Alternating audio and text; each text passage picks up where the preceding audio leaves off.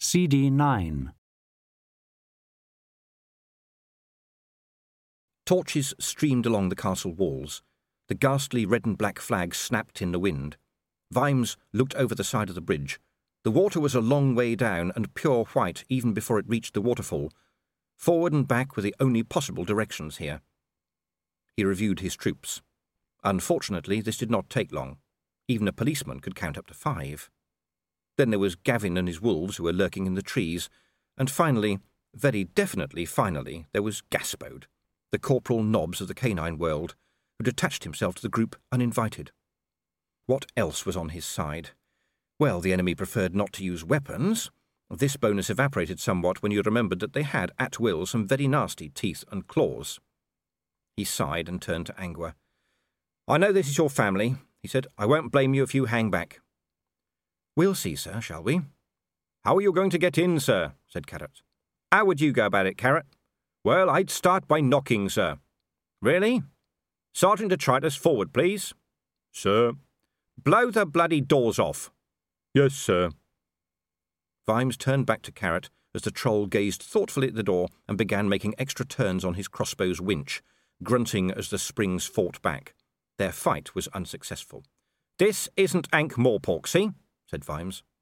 Detritus hoisted the bow onto his shoulders and took a step forward. There was a thunk. Vimes didn't see the bundle of arrows leave the bow. They were probably already fragments by the time they'd gone a few feet. Halfway towards the doors, the expanding cloud of splinters exploded into flame from the air friction. What hit the doors was a fireball as angry and unstoppable as the fifth elephant, and travelling at an appreciable fraction of local light speed. My gods, detritus, muttered Vimes as the thunder died away. That's not a crossbow, that's a national emergency. A few bits of charred door crashed onto the cobbles. The wolves won't come in, Mr. Vimes, said Angua. Gavin will follow me, but they won't come, not even for him. Why not? Because they're wolves, sir. They don't feel at home in houses. The only sound was the squeak squeak of detritus winding up his bow again. The hell with it, said Vimes, drawing his sword and stepping forward. Lady Sybil untucked her dress from her underwear and stepped carefully across the little courtyard.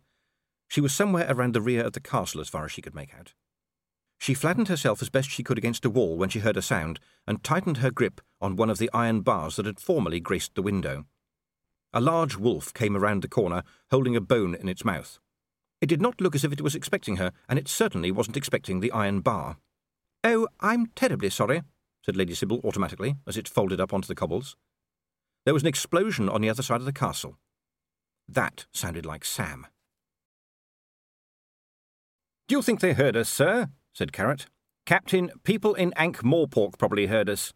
So, where are all the werewolves? Angua pushed forward. This way, she said. She led them up a flight of low steps, the doors to the keep. It swung back slowly. There were torches in the hall, too. They'll leave us somewhere to run, she said. We always leave people somewhere to run. A pair of smaller doors at the far end of the hall were pushed open. No handles, Vimes noted. Paws can't use handles. Wolfgang stepped in.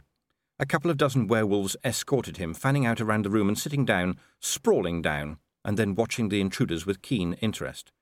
Ah, civilized, said Wolfgang cheerfully. You won the game. Would you like another go? When people have a second game, we give them a handicap. We bite one of their legs off. Good joke, eh? I think I prefer the Ankh Morpork sense of humour, said Vimes. Where's my wife, you bastard? He could still hear the sound of detritus winding. That was the trouble with the big bow. It was only a quick fire weapon by geological standards. And Delphine, look what's a dog dragged in, said Wolfgang, ignoring Vimes. He stepped forward. Vimes heard a growl begin in Angua's throat a sound which would cause instant obedience in many of Ankh Morpork's criminal population when they encountered it in a dark alley. There was a deeper rumble from Gavin. Wolfgang stopped. You haven't got the brains for this, Wolfie, said Angua. And you couldn't plot your way out of a wet paper bag. Where's Mother? She looked around at the lolling werewolves. Hello, Uncle Ulf, Aunt Hilda, Magven, Nancy, Unity. The pack's all here, then, except for father, who I expect is off rolling in something. What a family! I want these disgusting people out of here right away, said the Baroness, stepping into the hall. She glared at detritus. How dare you bring a troll into this house? OK, it's all wound up, said detritus cheerfully, hoisting the humming bow onto his shoulder. Where should I fire it, Mr. Vimes? Good grief, not in here. This is an enclosed building.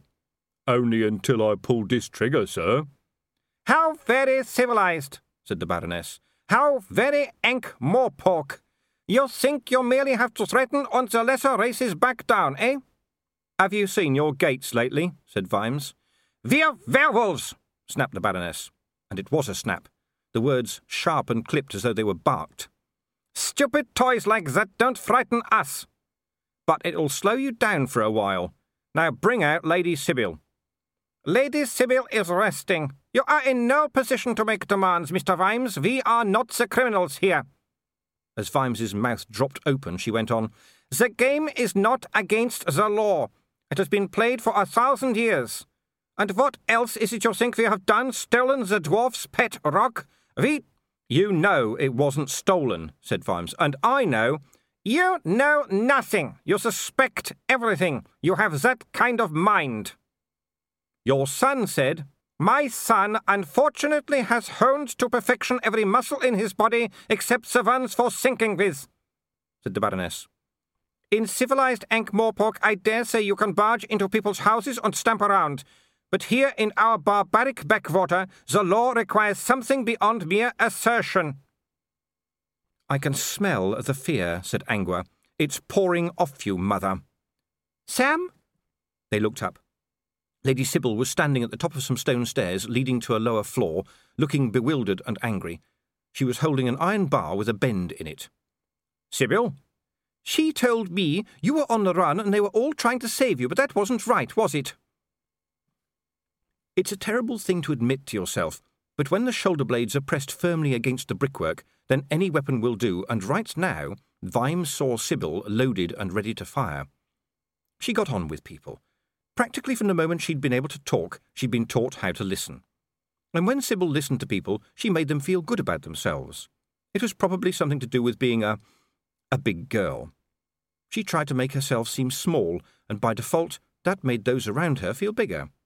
She got on with people almost as well as Carrots did. No wonder even the dwarfs liked her. She had pages to herself in Twurp's peerage, huge ancestral anchors biting into the past, and dwarfs also respected someone who knew their great great great grandfather's full name. And Sybil couldn't lie. You could see her redden when she tried it. Sybil was a rock. She made detritus look like a sponge. We've been having a lovely run in the woods, dear, he said. Now please come here, because I think we're going to see the king, and I'm going to tell him everything. I've worked it out at last. The dwarfs will kill you, said the Baroness. I can probably outrun a dwarf, said Vimes. And now we're leaving, Angua? Angua hadn't moved. Her eyes were still fixed on her mother, and she was still growling. Vimes recognised the signs. You spotted them in the bars of Ankh Morpork every Saturday night. Hackles rose, and people climbed up them and then all that was needed was for someone to break a bottle or blink. We are leaving, Angua, he repeated. The other werewolves were standing up and stretching. Carrot reached out and took her arm. She turned, snarling. It was over in a fraction of a second, and in reality her head had hardly moved before she got a grip on herself. So this is a boy, said the Baroness, her voice slurring. You betray your people for this? Her ears were lengthening, Vimes was sure. The muscles in her face were moving strangely too. And what else has Ankh-Morpork taught you? Angua shuddered. Self-control, she muttered. Let's go, Mr. Vimes. The werewolves closed in as they backed towards the steps. Don't turn your back, said Angua levelly. Don't run. Don't need telling, said Vimes. He was watching Wolfgang, who was moving obliquely across the floor, his eyes fixed on the retreating party. They'll have to bunch up to follow us through the doorway, he thought. He glanced at detritus. The giant crossbow was weaving back and forth as the troll tried to keep all the wolves in the field of fire. Fire it, said Angua. But they're your family, said Sybil. They'll heal soon enough, believe me. Detritus, don't shoot unless you have to, Vimes ordered as they headed towards the drawbridge. He has to now, said Angua. Sooner or later, Wolfgang will leap, and the others will take. There's something you ought to know, sir, said Cheery. You really ought to know it, sir. It's really important. Vimes looked across the drawbridge. Figures massed in the dark. Torchlight glinted off armour and weaponry, blocking the way. Well, things couldn't get any worse, he said. Oh, they could if there were snakes on here with us, said Lady Sybil. Carrot turned at the sound of Vimes's snort of laughter. Sir? Oh, nothing, Captain. Keep your eyes on the bastards, will you? We can deal with the soldiers later. Just say the word, sir, said detritus. You are trapped now, snarled the Baroness. Watchman, do your duty. A figure was walking across the bridge carrying a torch. Captain Tantony reached Vimes and glared at him. Stand aside, sir, he said. Stand aside, or by gods, ambassador or not, I'll arrest you. Their eyes met. Then Vimes looked away. Let's let him through, he said. The man's decided he's got a duty to do. Tantony nodded slightly, and then marched on across the bridge until he was a few feet from the Baroness. He saluted. Take these people away, she said. Lady Seraphine von Uberwald, said Tantony woodenly. You know who I am, man. I wish to talk to you concerning certain charges made in my presence. Vimes closed his eyes. Oh, you poor dumb idiot. I didn't mean you to actually. You what? said the Baroness. It has been alleged, my lady, that a member or members of your family have been involved in a conspiracy to. How dare you! screamed Seraphine. And Wolfgang leapt, and the future became a series of flickering images. In midair, he changed into a wolf. Vimes grabbed the bottom of Detritus's bow and forced it upwards at the same time as the troll pulled the trigger. Carrot was running before Wolfgang landed on Captain Tantony's chest. The sound of the bow echoed around the castle, above the noise of a thousand whirring fragments scything through the sky. Carrot reached Wolfgang in a flat dive. He hit the wolf with his shoulder, and the two of them were bowled over. Then, like some moving magic lantern show coming back up to speed, the scene exploded. Carrot got to his feet and.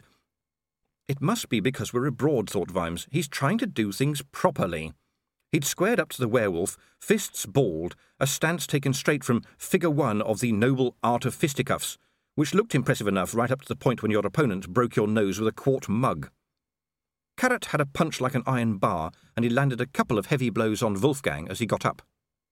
The werewolf seemed more puzzled than hurt. Then he changed shape, caught a fist in both hands, and gripped it hard. To Vimes's horror, he stepped forward without apparent effort, forcing Carrot back. Don't try anything, Angua, said Wolf, grinning happily, or else I'll break his arm. Oh, perhaps I'll break his arm anyway, yes. Vimes even heard the crack.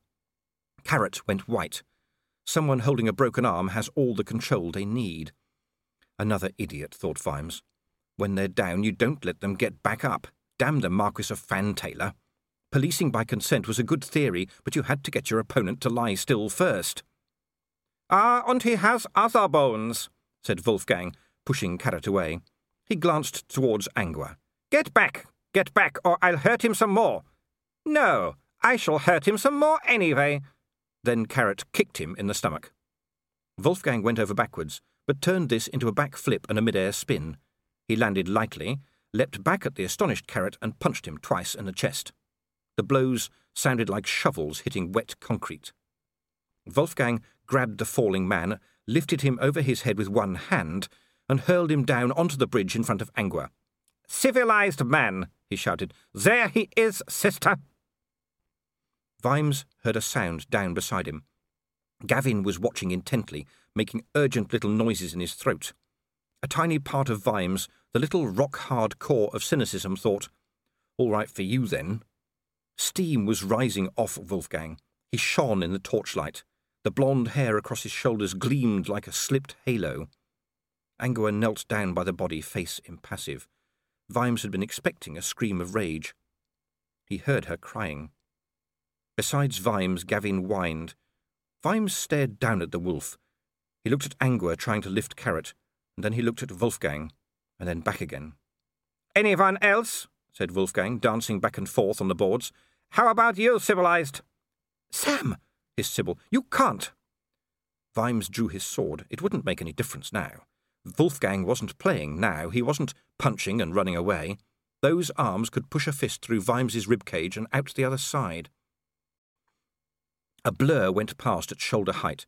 Gavin struck Wolfgang in the throat, knocking him over. They rolled across the bridge. Wolfgang changing back to wolf shape to lock jaw against jaw. They broke, circled, and went for another one again. Dreamlike, Vimes heard a small voice say, He wouldn't last five minutes back home fighting like that. The silly bugger's going to get creamed fighting like that. Stuff the Marquis a flaming Fantailler. Gaspode was sitting bolt upright, stubby tail vibrating. That dafty, this is how you win a dog fight. As the wolves rolled over and over, Wolfgang tearing at Gavin's belly, Gaspode arrived growling and yapping and launched himself in the general direction of the werewolf's hind quarters. There was a yip. Gaspode's growls became somewhat muffled. Wolfgang leapt vertically. Gavin sprang. The three hit the parapet of the bridge together, knocked the crumbling stones aside, hung for a moment in a snarling ball, and then dropped down into the roaring whiteness of the river. The whole of it, from the moment Tantony had crossed the bridge, had taken much less than a minute. The Baroness was staring down into the gorge. Keeping his eye on her, Vimes spoke to detritus. Are you sure you're werewolf proof, Sergeant? Pretty much, sir. Anyway, I got the bow wound up again. Go into the castle and fetch the resident Igor, then, said Vimes calmly. If anyone even tries to stop you, shoot them, and shoot anyone standing near them. No problem about that, sir. We're not at home to Mr. Reasonable, Sergeant. I do not hear him knocking, sir. Go to it, then. Sergeant Angua? She did not look up. Sergeant Angua? Now she looked up. How can you be so cool? she snarled. He's hurt. I know. Go and talk to those watchmen hanging around on the other end of the bridge. They look scared. I don't want any accidents. We're going to need them. Cheery, cover Carrot and the lad with something. Keep them warm. I wish there was something to keep me warm, he thought. The thoughts came slowly, like drips of freezing water. He felt that ice would crackle off him if he moved, that frost would sparkle in his footsteps, that his mind was full of crisp snow. And now, madam, he said, turning back to the Baroness, you will give me the scone of stone. He'll be back, hissed the Baroness. That fall was nothing, and he'll find you. For the last time, the stone of the dwarfs, the wolves are waiting out there. The dwarves are waiting down in the city. Give me the stone and we might all survive. This is diplomacy. Don't let me try anything else. I have only to say the word. Angua began to growl. Sybil strode towards the Baroness and grabbed her. You never answered a single letter. All those years I wrote to you. The Baroness stared at her in amazement, as people so often did when struck with Sybil's sharp non sequiturs. If you know we've got the scone, she said to Vimes, then you know it's not the real one, and much good may it do the dwarfs. Yes, you had it made in Ankh Morpork. Made in Ankh Morpork. They should have stamped it on the bottom. But someone killed the man who did it. That's murder. It's against the law. Vimes nodded at the Baroness. It's a thing we have. Gaspode dragged himself out of the water and stood shivering on the shingle. Every single part of him felt bruised. There was a nasty ringing noise in his ears. Blood dripped down one leg. The last few minutes had been a little hazy, but he did recall they'd involved a lot of water that had hit him like hammers. He shook himself. His coat jangled where the water was already freezing. Out of habit, he walked over to the nearest tree and, wincing, raised a leg. Excuse me, a busy, reflective silence followed. That was not a good thing you just did, said Gaspode. I'm sorry. Perhaps that is not the right moment. Not for me, no. You may have caused some physical damage here. It's hard to know what to say. Trees don't normally talk back, is my point. Gaspode sighed. So what happens now? I beg your pardon? I'm dead, right? No. No one is more surprised than me, I may say, but your time does not appear to be now. Death pulled out an hourglass, held it up against the cold stars for a moment, and stalked away along the riverbank. Excuse me? There's no chance of a lift, is there? said Gaspode, struggling after him. None whatsoever. Only Being a short dog in deep snow is not good for the old wasp names, if you get my. Death had stopped at a little bay. An indistinct shape lay in a few inches of water. Oh, said Gaspode. Death leaned down. There was a flash of blue, and then he vanished. Gaspode shivered. He paddled into the water and nudged Gavin's sodden fur with his nose. Shouldn't be like this, he whined. If you was a human, they'd put you on a big boat on the tide and set fire to it, and everyone'd see. Shouldn't just be you and me down here in the cold. There was something that had to be done too. He knew it in his bones. He crawled back to the bank and pulled himself up onto the trunk of a fallen willow. He cleared his throat. Then he howled. It started badly, hesitantly, but it picked up and got stronger, richer, and when he paused for breath, the howl went on and on, passing from throat to throat across the forest. The sound wrapped him as he slid off the log and struggled on towards higher ground. It lifted him over the deeper snow. It wound around the trees, a plaiting of many voices becoming something with a life of its own. He remembered thinking, maybe it'll even get as far as Ankh Morpork. Maybe it'll get much further than that. Vimes was impressed by the Baroness. She fought back in a corner. I know nothing about any deaths. A howl came up from the forest. How many wolves were there? He never saw them, and then when they cried out, it sounded as though there was one behind every tree. This one went on and on. It sounded like a cry thrown into a lake of air, the ripples spreading out across the mountains. Angua threw her head back and screamed. Then, breath hissing between her teeth, she advanced on the Baroness, fingers flexing. Give him the damned stone, she hissed. Will any of you face me now? Then give him the stone. What seems to be the trouble? Igor lurched through the stricken gates, trailed by detritus. He caught sight of the two bodies and hurried over like a very large spider. Fetch the stone, growled Angua, and then we will leave. I can smell it. Or do you want me to take it? Seraphine glared at her, then turned on her heel and ran back into the ruins of the castle. The other werewolves shrank back from Angua as if her stare was a whip. If you can't help these men, said Vimes to the kneeling Igor, your future does not look good. Igor nodded.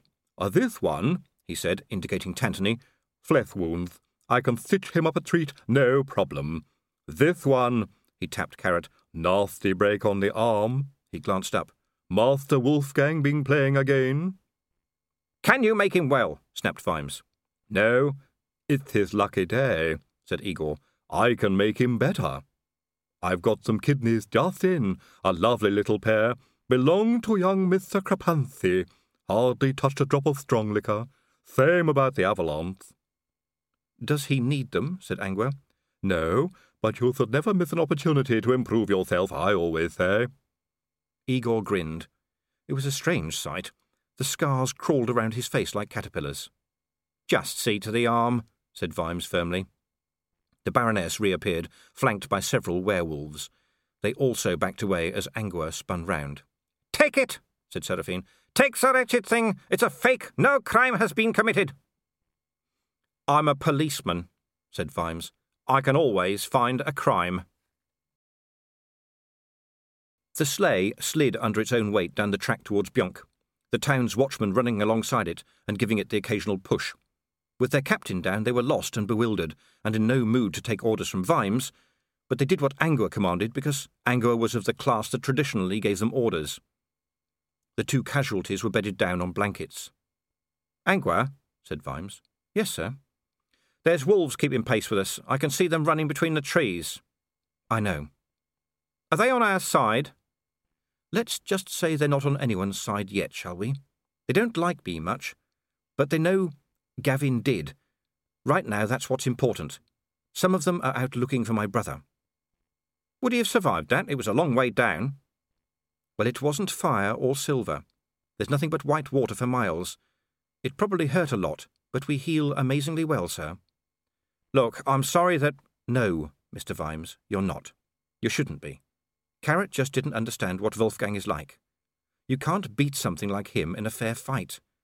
I know he's family, but Personal is not the same as important. Carrot always said that. Says that? said Sybil sharply. Yes. Carrot opened his eyes. What happened back there? he said. Wolfgang hit you, said Angua. She wiped his brow. What with? Carrot tried to push himself upwards, winced, and fell back. What have I always told you about the Marquis of Fan, said Vimes. Sorry, sir. Something bright rose from the distant forests. It vanished, and then a green light expanded into existence. A moment later came the pop of the flare. The signallers have got to the tower, said Vimes. Can't this damn thing go any faster? said Angua. I mean, we can contact Ankh Morpork, said Vimes.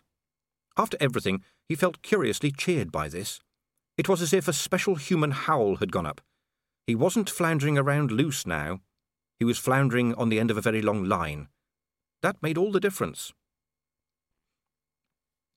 It was a small public room over a shop in Bjonk, and since it belonged to everybody, it looked as though it didn't belong to anyone.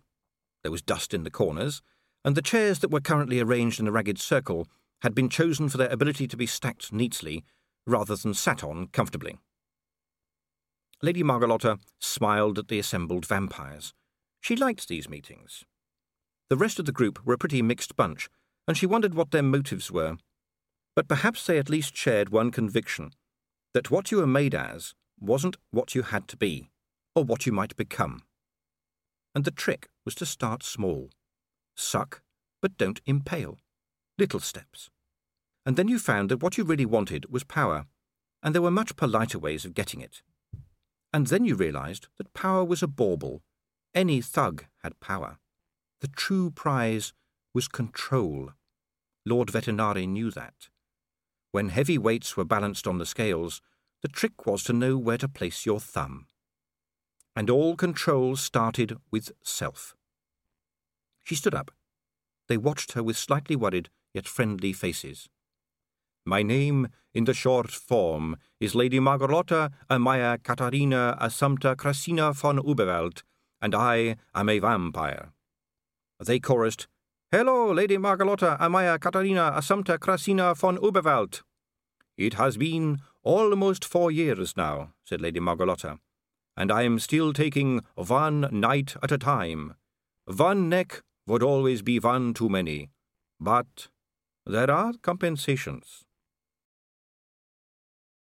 There were no guards on the gate of Bjonk, but there was a cluster of dwarfs outside the embassy as the sleigh slid to a halt. The wolves and the traces jerked nervously and whined at Angua. I'll have to let them go, she said, getting out. They've only come this far because they're frightened of me. Vimes wasn't surprised. At the moment, anything would be frightened of Angua. Even so, a squad of dwarfs was hurrying to the sledge. It had taken them a few seconds to get a grip on things, Vimes realised. There were uptown guards here, and an Igor, and a werewolf. They'd be puzzled as well as suspicious. That should give him a tiny crack to leave open. And, ashamed as he was to say it, an arrogant bastard always had the edge. He glared at the lead dwarf. What's your name? he demanded. You are under. You know the scone of stone was stolen. You what? Vimes reached round and pulled a sack out of the sleigh. Bring those torches closer, he shouted and because he delivered the command in a tone that said there was no doubt that it would be obeyed, it was obeyed. I've got twenty seconds, he thought, and then the magic goes away. Now, look at this, he said, lifting the thing out of the sack. Several dwarfs fell to their knees. The murmuring spread out. Another howl, another rumour. In his current state, he could see in his mind's bloodshot eye the towers in the night, clicking and clacking, delivering to Genua exactly the message that had been sent from Ankh Morpork. I want to take this to the king, he said in the hushed silence. We will take it, the dwarf began, moving forward. Vimes stepped aside. Good evening, boys, said Detritus, standing up in the sleigh. The tortured noises the bow's springs were making under their preternatural stress sounded like some metal animal in extreme pain. The dwarf was a couple of feet away from several dozen arrow points. On the other hand, said Vimes, we could continue talking. You look like a dwarf who likes to talk. The dwarf nodded. First of all, is there any reason why the two wounded men I have here couldn't be taken inside before they die of their wounds? The bow twitched into Tritus's hands. The dwarf nodded. They can go inside and be treated, said Vimes. The dwarf nodded again, still looking into a bundle of arrows bigger than his head. Capital. See how we get on when we simply talk. And now I suggest that you arrest me. You want me to arrest you? Yes, and Lady Sybil, we place ourselves under your personal jurisdiction. That's right, said Sybil. I demand to be arrested. She drew herself up and out, righteous indignation radiating like a bonfire, causing the dwarfs to back away from what was clearly an unexploded bosom. And since the arrest of its ambassador will certainly cause difficulties with Ankh Morpork, Vimes went on, I strongly suggest you take us directly to the king. By blessed chance, the distant tower sent up another flare. Green light illuminated the snows for a moment. What's that mean? said the dwarf captain. It means that Ankh Morpork knows what's going on, said Vimes, praying that it did. And I don't reckon you want to be the dwarf who started the war. The dwarf spoke to the dwarf beside him. A third dwarf joined them. Vimes couldn't follow the hurried conversation, but right behind him, Cheery whispered, It's a bit beyond him. He doesn't want anything to happen to the scone. Good. The dwarf turned back to Vimes. What about the troll? Oh, Detritus will stay in the embassy, said Vimes. This seemed to lighten the tone of the debate somewhat, but it still appeared to be heavy going. What's happening now? whispered Vimes. There's no precedent for anything like this, muttered Cheery. You're supposed to be an assassin, but you've come back to see the king and you've got the scone. No precedent, said Sybil. Yes, there bloody well is. Pardon my question. She took a deep breath and began to sing. Oh, said Cheery, shocked. What? said Vimes. The dwarfs were staring at Lady Sybil as she changed up through the gears into full operatic voice. For an amateur soprano, she had an impressive delivery and range, a touch too wobbly for the professional stage, but exactly the kind of high coloratura to impress the dwarfs. Snow slid off roofs. Icicles vibrated. Good grief, thought Vimes, impressed. With a spiky corset and a hat with wings on it, she could be ferrying dead warriors off a battlefield. It's Ironhammer's ransom song, said Cheery. Every dwarf knows it. Uh, it doesn't translate well, but I come now to ransom my love. I bring a gift of great wealth, None but the king can have power over me now. Standing in my way is against all the laws of the world. The value of truth is greater than gold. Um, there's always been some debate about the last line, sir, but it's generally considered acceptable if it's a really big truth. Vimes looked at the dwarfs. They were fascinated, and one or two of them were mouthing along to the words. Is it going to work? he whispered. It's hard to think of a bigger precedent than this, sir. I mean, it's the Song of Songs the ultimate appeal. It's built into dwarf law, almost. They can't refuse. It'd be not being a dwarf, sir. As Vimes watched, one dwarf pulled a fine chainmail handkerchief out of his pocket and blew his nose with a wet, jingling noise. Several others were in tears. When the last note died away, there was silence, and then the sudden thunder of axes banging on shields. It's all right, said Cheery. They're clapping. Sybil, panting with the effort, turned to her husband. She gleamed in the torchlight. Do you think that was all right? she said. By the sound of it, you're an honorary dwarf, said Vimes. He held out his arm. Shall we go? News was going on ahead. Dwarfs were pouring out of the entrance to downtown when the Duke and Duchess arrived. There were dwarfs behind them now. They were being swept along, and all the time hands reached out to touch the scone as it passed. Dwarfs crowded into the elevator with them, down below, the roar of conversation stopped abruptly as Vimes stepped out and raised the scone above his head. Then the rock echoed and re echoed to one enormous cheer. They can't even see it, thought Vimes. To most of them, it's a tiny white dot. And that was what the plotters had known, wasn't it? You don't have to steal something to hold it hostage.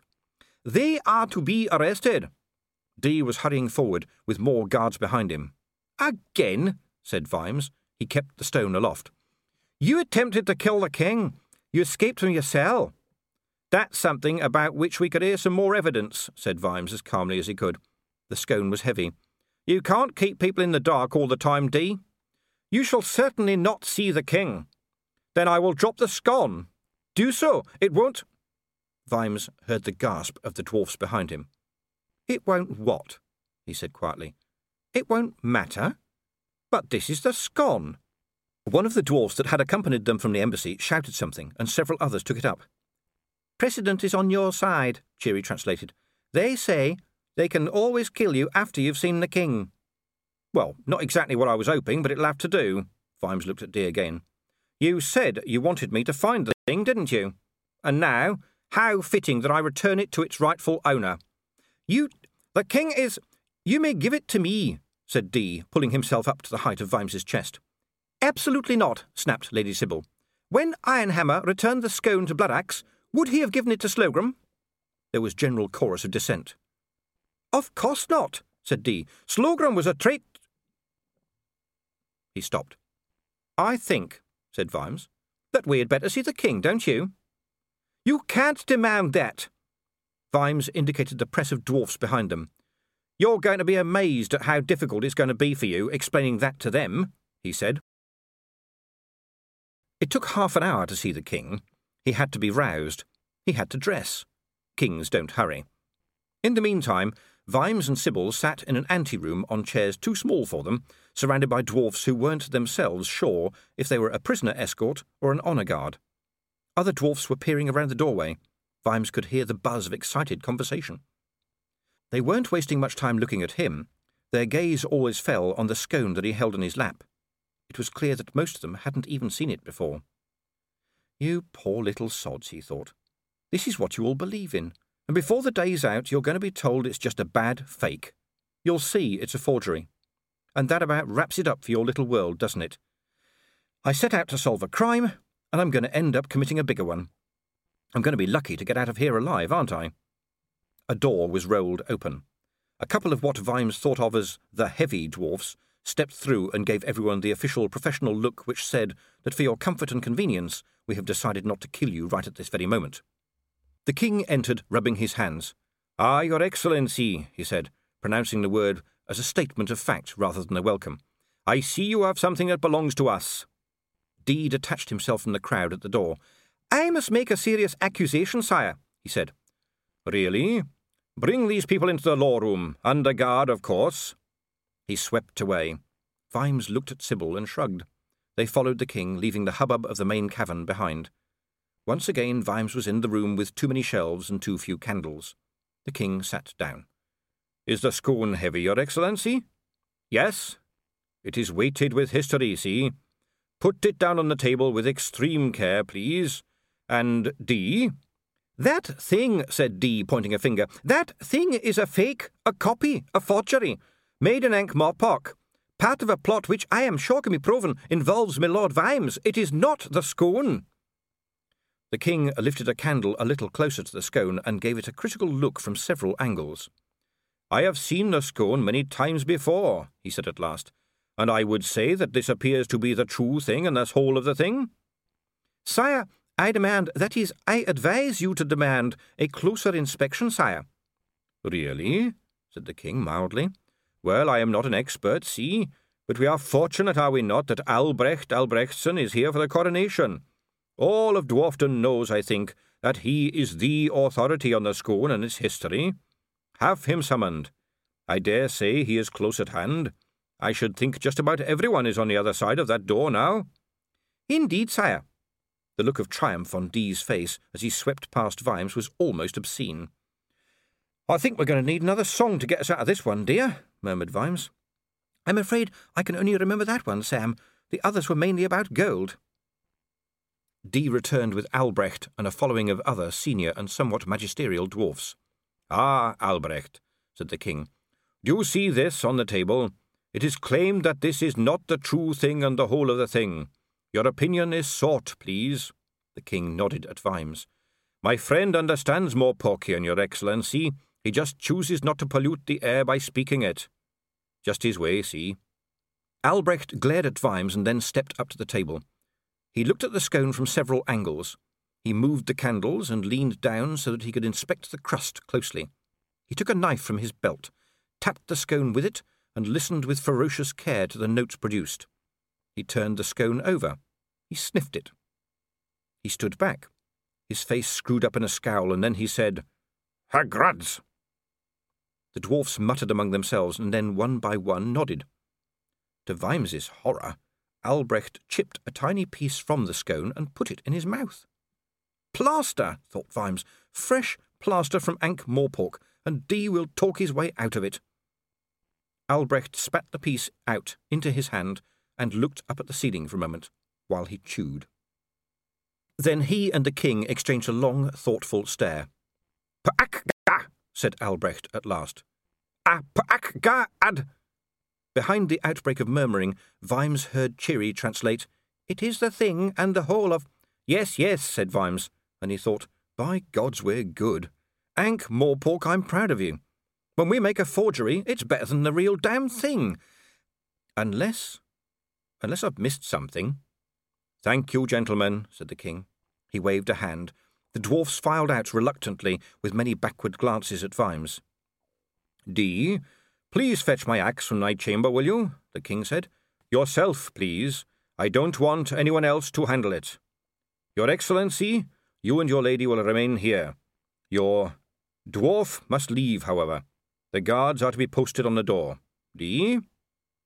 The ideas taster hadn't moved. Dee? What? Yes, sire. You do what I tell you. Sire, this man's ancestor once killed a king? I dare say the family have got it out of their system. Now do as I say. The dwarf hurried away, turning to stare at Vimes for a moment as he left the cave. The king sat back. Sit down, your monitorship, and your lady too. He put one elbow on the arm of the chair and cupped his chin on his hand. And now, Mr. Vimes, Tell me the truth. Tell me everything. Tell me the truth that is more valuable than small amounts of gold. I'm not sure I know it any more, said Vimes. Ah, a good start, said the king. Tell me what you suspect, then. Sire, I'd swear that thing as as fake as a tin shilling. Oh, really? The real scone wasn't stolen, it was destroyed. I reckon it was smashed and ground up and mixed with the sand in its cave. You see, sire, if people see that something's gone, and then you turn up with something that looks like it, they'll think, this must be it, it must be, because it isn't where we thought it was. People are like that. Something disappears and something very much like it turns up somewhere else, and they think it must somehow have got from one place to the other. Vimes pinched his nose. I'm sorry, I haven't had much sleep. You are doing very well for a sleepwalking man. That the thief was working with the werewolves, I think. They were behind the Sons of Agi Hammerthief business. They were going to blackmail you off the throne. Well, you know that. To keep Uberwald in the dark. If you didn't step down, there'd be a war, and if you did, Albrecht would get the fake scone. What else do you think you know? Well, the fake was made in Ankh Morpork. We're good at making things. I think someone had the maker killed, but I can't find out more until I get back. I will find out. You make things very well in your city, then, to fool Albrecht. How do you think that was done? You want the truth, sire? By all means. Is it possible that Albrecht was involved? Find out where the money is, my old sergeant used to say. Ah, who was it said, Where there are policemen, you find crimes? Uh, me, sir, but let us find out. Dee should have had time to think. Ah. The door opened, the ideas taster stepped through, carrying a dwarfish axe. It was a mining axe with a pick point on one side, in order to go prospecting, and a real axe blade on the other, in case anyone tried to stop you. Call the guards in, Dee, said the king, and his excellency's young dwarf. These things should be seen, see? Oh, good grief, thought Vimes, watching Dee's face as the others shuffled in. There must be a manual. Every copper knows how this goes. You let 'em know you know they've done something wrong, but you don't tell 'em what it is, and you certainly don't tell 'em how much you know, and you keep 'em off balance, and you just talk quietly and. Place your hands upon the scone, Dee. Dee spun around. Sire? Place your hands upon the scone. Do as I say. Do it now. You keep the threat in view, but you never refer to it. Oh, no. Because there's nothing you can do to them that their imagination isn't already doing to themselves and you keep it up until they break, or in the case of my old dame school, until they feel their boots get damp. And it doesn't even leave a mark. Tell me about the death of Longfinger, the candle captain, said the king. after Dee, with a look of hollow apprehension, had touched the scone. The words rushed out. Oh, as I told you, sire, he. If you do not keep your hands pressed upon the scone, Dee, I will see to it they are fixed there. Tell me again. I. He took his own life, sire, out of shame. The king picked up his axe and turned it so that the long point faced outwards. Tell me again. Now Vimes could hear Dee's breathing, short and fast. He took his own life, sire. The king smiled at Vimes. There's an old superstition, Your Excellency, that since the scone contains a grain of truth, it will glow red hot if a lie is told by anyone touching it. Of course, in these more modern times, I shouldn't think anyone believes it. He turned to Dee. Tell me again, he whispered. As the axe moved slightly, the reflected light of the candles flashed along the blade. He took his own life, he did. Oh, yes, you said. Thank you, said the king. And do you recall, Dee, when Slogram sent false word of Bloodaxe's death in battle to Ironhammer, causing Ironhammer to take his own life in grief? Where was the guilt? It was Slogram, sire, said Dee promptly. Vimes suspected the answer had come straight from some rote remembered teaching. Yes, the king let the word hang in the air for a while, and then went on. And who gave the order to kill the craftsman in Ankh Morpork? Sire, said Dee. Who gave the order to kill the craftsman in Ankh Morpork? The king's tone did not change. It was the same comfortable sing-song voice. He sounded as though he would carry on asking the question forever. I know nothing about.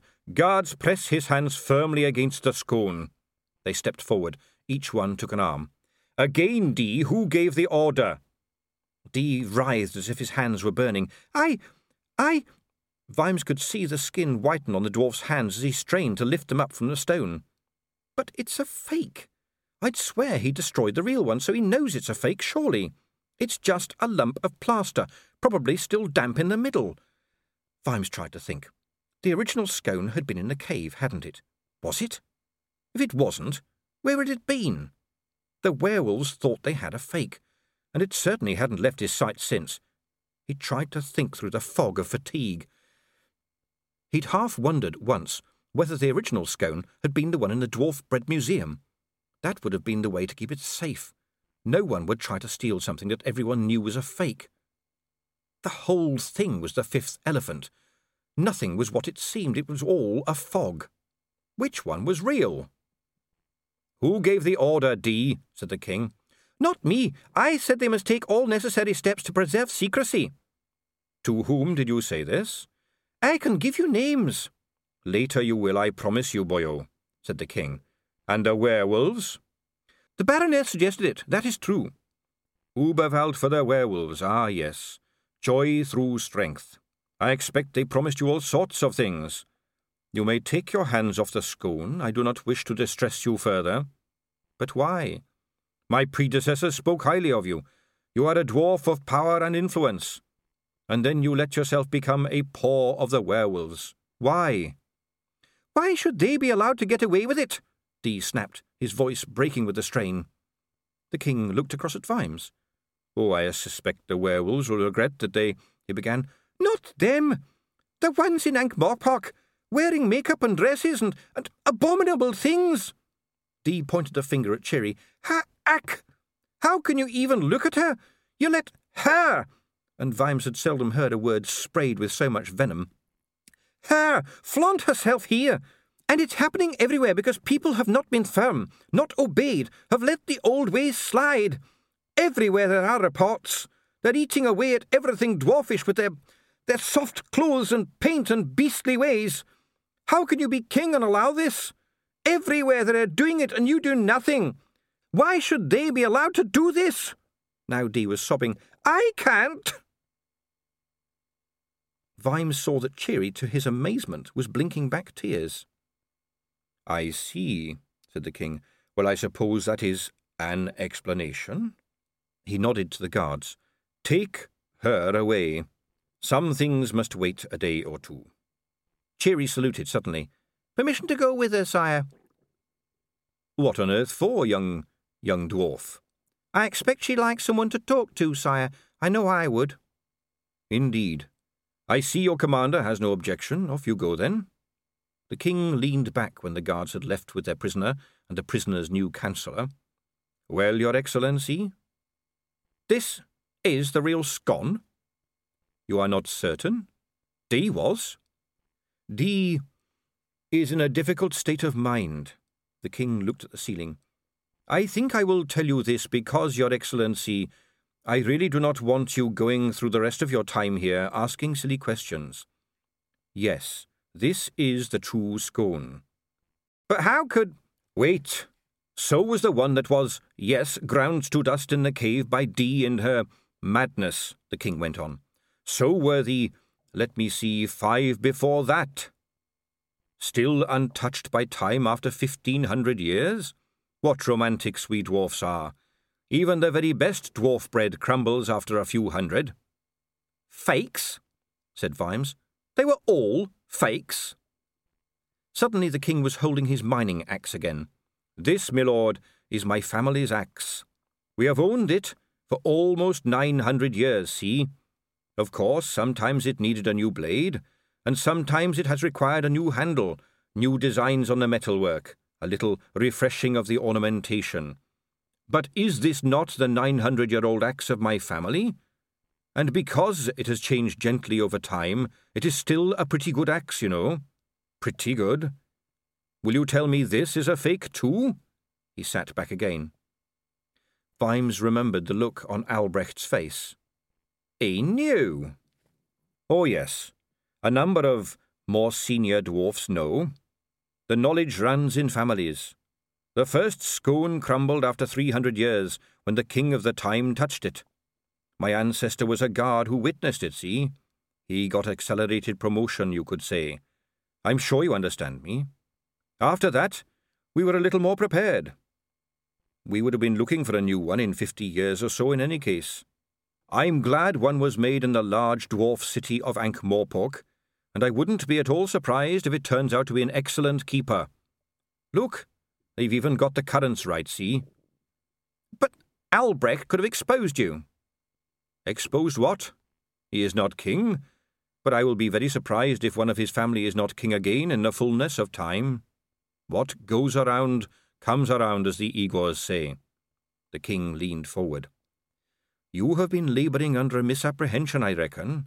You think that because Albrecht dislikes Ankh-Morpork and has old-fashioned ideas, he is a bad dwarf. But I have known him for two hundred years. He is honest and honourable, more so than me, that I'm sure of. Five hundred years ago, he would have made a fine king. Today, perhaps not. Perhaps, ha, the axe of my ancestors needs a different handle. But now I am king, and he accepts that with all his heart, because if he did not, he'd think he wasn't a dwarf, see? Of course he will now oppose me at every turn.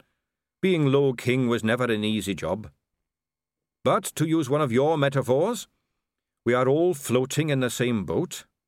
We may certainly try to push one another over the side, but only a maniac like Dee would make a hole in the bottom. Corporal Littlebottom thought there'd be a war, said Vimes weakly. Well, there are always hotheads. But while we argue about who steers the boat, we don't deny that it's an important voyage. I see you are tired. Let your good lady take you home. But as a nightcap, what is it, Your Excellency, that Ankh Morpork wants? Ankh Morpork wants the names of the murderers, mumbled Vimes. No, that is what Commander Vimes wants. What is it that Ankh Morpork wants? Gold?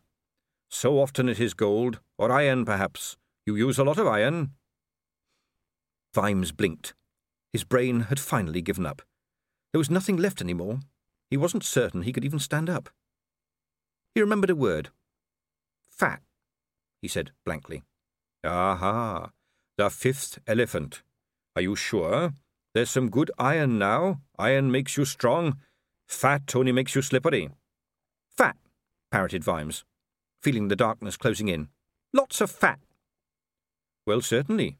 The price is ten Ankh-Morpork cents a barrel, but, Your Excellency, since I have come to know you, I feel that perhaps five cents a barrel for grade one high rendered, three cents for grade two, Ten cents per barrel for heavy tallow, safe and delivered to Ankh Morpork, said Sybil. And all from the Schmaltzberg bend levels and measured on the iron crust scale. I have some doubt about the long term quality of the big tusk whales. Vimes tried to focus on his wife. She seemed inexplicably a long way away. What? Eh, I caught up with some reading when I was in the embassy, Sam. Those notebooks. Sorry. Would you beggar us, madam? said the king, throwing up his hands. We may be flexible on delivery, said Lady Sybil. Klatch would pay at least nine for grade one, said the king. But the Klatchian ambassador isn't sitting here, said Sybil. The king smiled. Or married to you, my lady, much to his loss. Six, five, and fifteen. Six, dropping to five after twenty thousand. Three and a half across the board for grade two. I can give you thirteen on tallow. Acceptable, but give me fourteen on white tallow, and I'll allow seven on the new pale suets we're finding. They're making an acceptable candle, look you. Six, I'm afraid. You haven't plumbed the full extent of those deposits, and I think it may be reasonable to expect high levels of scrattle and BCBs in the lower layers. Besides, I think your forecasts about the amount of those deposits are erring on the optimistic side. What BCBs? murmured Vimes. Burnt crunchy bits, said Sybil. Mostly unbelievably huge and ancient animals deep fried. You astonish me, Lady Sybil, said the king. I did not know you were trained in fat extraction. Cooking Sam's breakfasts is an education in itself, Your Majesty. Oh, well, far be it for a mere king to argue. Six, then. Price to remain stable for two years. The king saw Sybil's mouth open. All right, all right, three years. I'm not an unreasonable king. Price is on the dock. How can I refuse? Agreed, then. The paperwork will be with you in the morning. And now we really must go our separate ways, said the king. I can see His Excellency has had a long day. Ankh Morpork will be swimming in fat. I can't imagine what you'll use it all for. Make light, said Vimes, and, as darkness fell at last, fell forward gently into the welcoming arms of sleep. Sam Vimes awoke to the smell of hot fat. Softness enveloped him. It practically imprisoned him. For a moment he thought it was snow, except that snow wasn't usually this warm. Finally, he identified it as the cloud like softness of the mattress on the ambassadorial bed. He let his attention drift back to the fat smell. It had overtones. There was a definite burnt component. Since Sam Vimes's spectrum of gastronomic delight mainly ranged from well fried to caramelized, it was decidedly promising. He shifted position and regretted it immediately. Every muscle in his body squealed in protest. He lay still and waited for the fire in his back to die down. Bits and pieces of the previous two days assembled themselves in his head.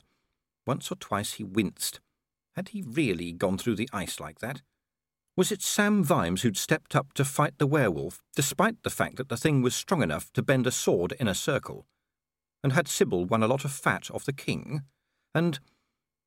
Well, here he was in a nice warm bed, and by the smell of it, there was breakfast on the way. Another piece of recollection floated into place. Vimes groaned and forced his legs out of the bed. No, Wolfgang couldn't have survived that, surely. Naked, he staggered into the bathroom and spun the huge taps. Hot, pungent water gushed out. A minute later, he was lying full length again. It was rather too hot, but he could remember the snows, and maybe from now on he could never be hot enough. Some of the pain washed away. Someone rapped on the door. It's me, Sam. Sybil?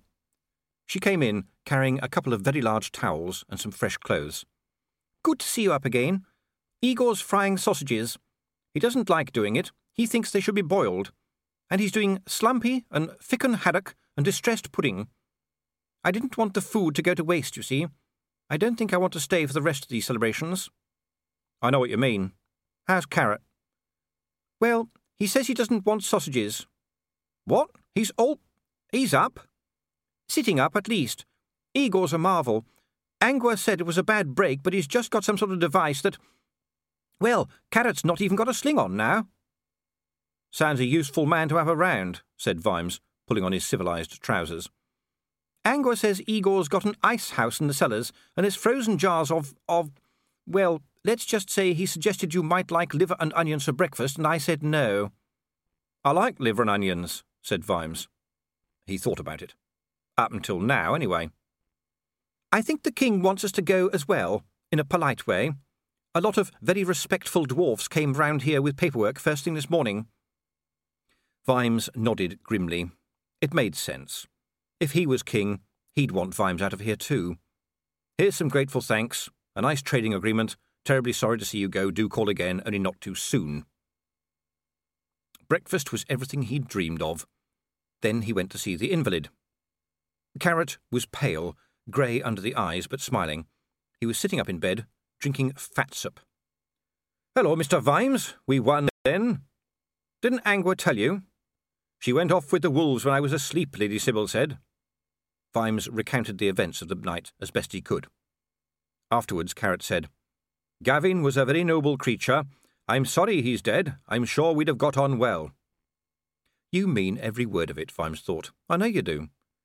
But it works out all right for you, doesn't it? It always does.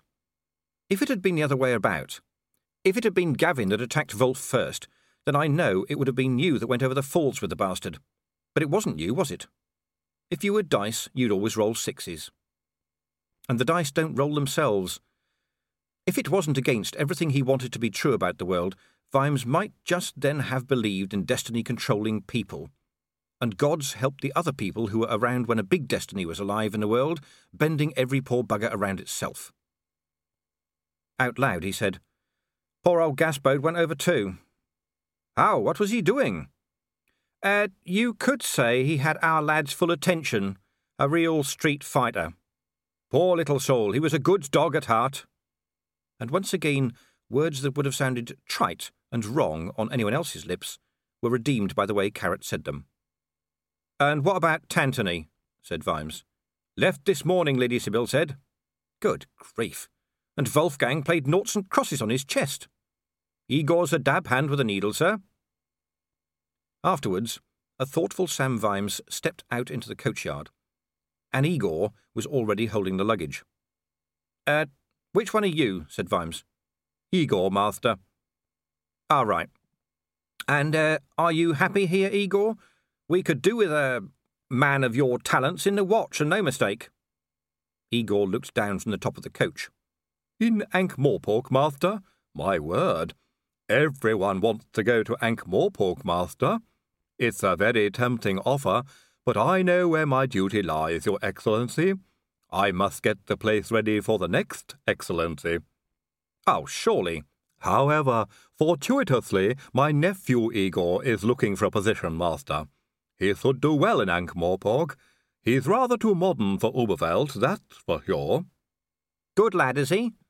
His heart's in the right place. I know that for certain, sir. Uh, good. Well, get a message to him then. We're leaving as soon as we can. He will be so excited, sir.